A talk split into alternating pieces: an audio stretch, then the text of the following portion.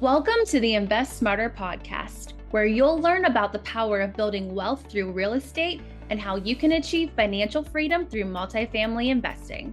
If you're interested in learning more about investing in multifamily real estate, head over to our website, sastexascapital.com, and take advantage of our free ebook, Multifamily Millions How Anyone Can Invest in Apartment Buildings. Now, here's our host, Simon Castillo. Hey, what's up, everyone? And welcome back to another Friday Look Back episode of the Invest Smarter podcast.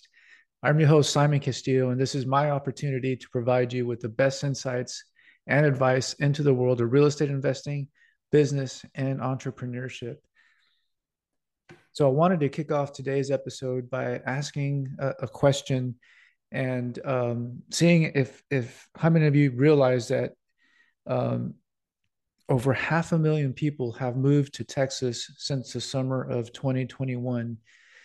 Uh, and yet, during that time, uh, in, in the state of Texas, multifamily construction starts are down more than 70%. So, obviously, this creates a supply and demand imbalance that for us as investors uh, means that there's opportunities. And that's why um, our private equity company, SAS Texas Capital, specializes in multifamily opportunities as well as ground up construction deals in San Antonio, Texas. And so, if you're interested in investing uh, either in long term uh, multifamily opportunities or short term ground up construction opportunities, now is the time to head over to our website, sastexascapital.com. And there you can download any of our free resources on real estate investing you can also sign up for our newsletter, which will get you in line to be notified as soon as new opportunities become available. If you are an investor and you want to learn more about multifamily or development opportunities in Texas and specifically in San Antonio, Texas, then right now is the time to go to our website, sastexascapital.com, sign up for any of our free resources or newsletter um, those are free to, to sign up, free to download, um, and they're, they're yours to keep as resources. You will be put onto our email list and notified as soon as new opportunities become available. Uh, and you can also learn more about existing opportunities. So, um, with that said, on uh, during the rest of today's episode, what I wanted to talk about is the different types of multifamily business plans uh, that you might see as an investor. Um, so as an investor, you know, many times you may be presented an offering memo, uh, and the offering memo will walk you through a potential uh, project, and it'll talk to you about what the business plan is for that for that uh, particular project or that particular property. Um, and what I want to do is kind of talk to you about what some of these different business plans are, what they mean, you know, what what what does it mean for um, in terms of risk and your uh, risk tolerance. So um, you know, this information uh, hopefully will be educational and you'll find it useful as you uh, continue on in your real estate journey.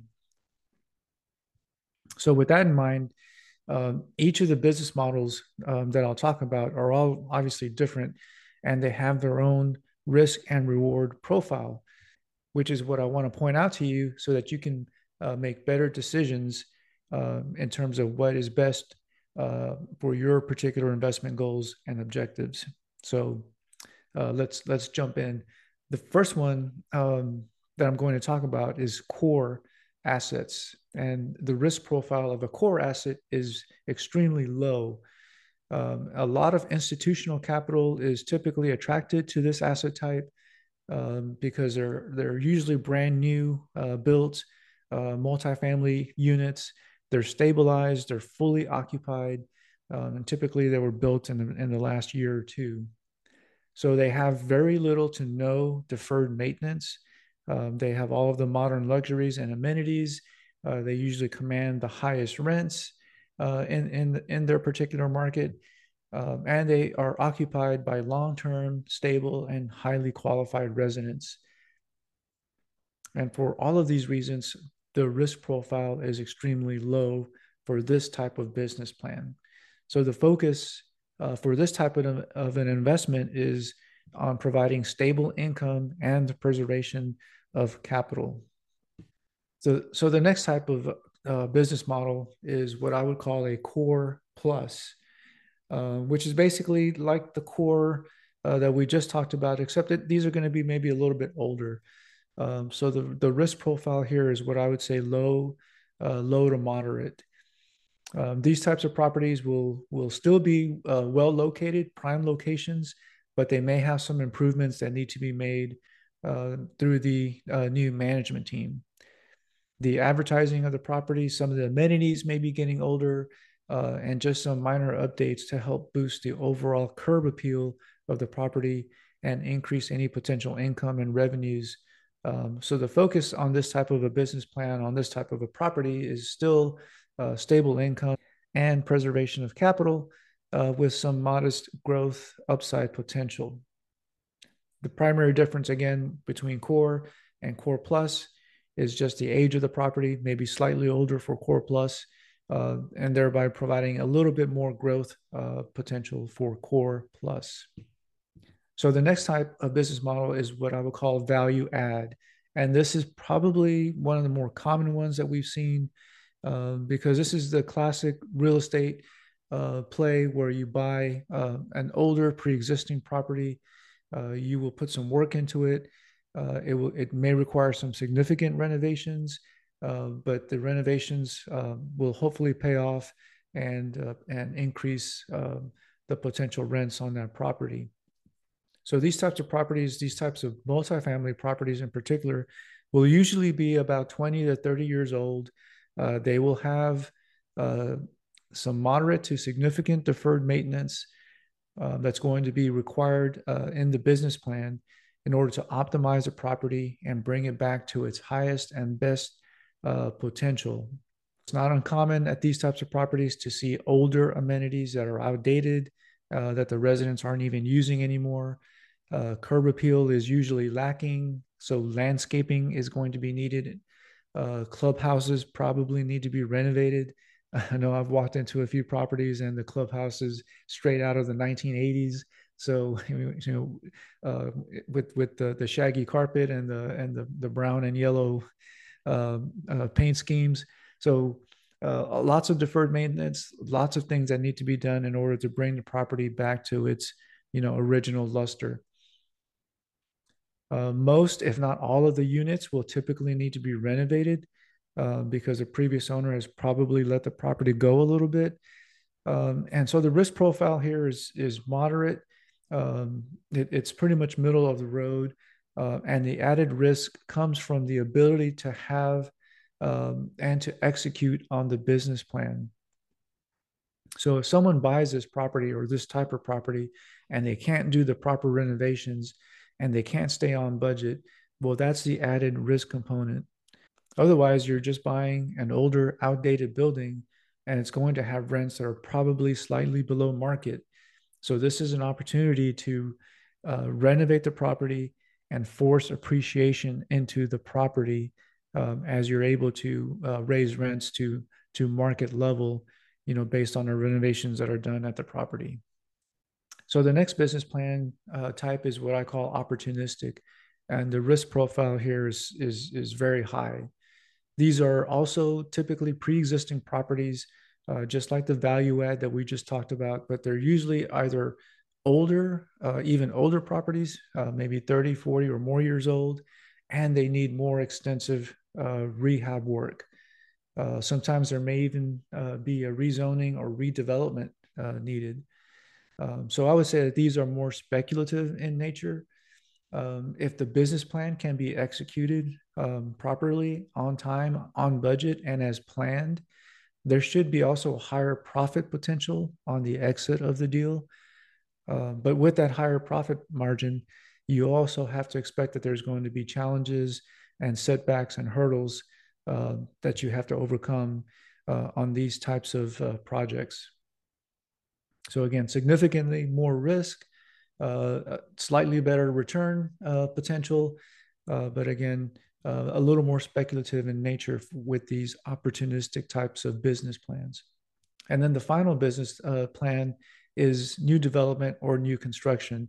And again, the risk profile for these is high. And in fact, I would probably say it's the highest among all of the different business models that we've discussed here um, on this podcast today. And that's because we're talking about ground up construction and we're talking about dealing with municipalities, you know, dealing with zoning, dealing with engineers, uh, potentially architects, and then you've got, you know, any potential supply chain issues. You have to factor in interest rate risk, uh, political risk, economic risk, uh, market dynamic risk, um, potential recession. You know, pricing may change. You know, two or three years down the road.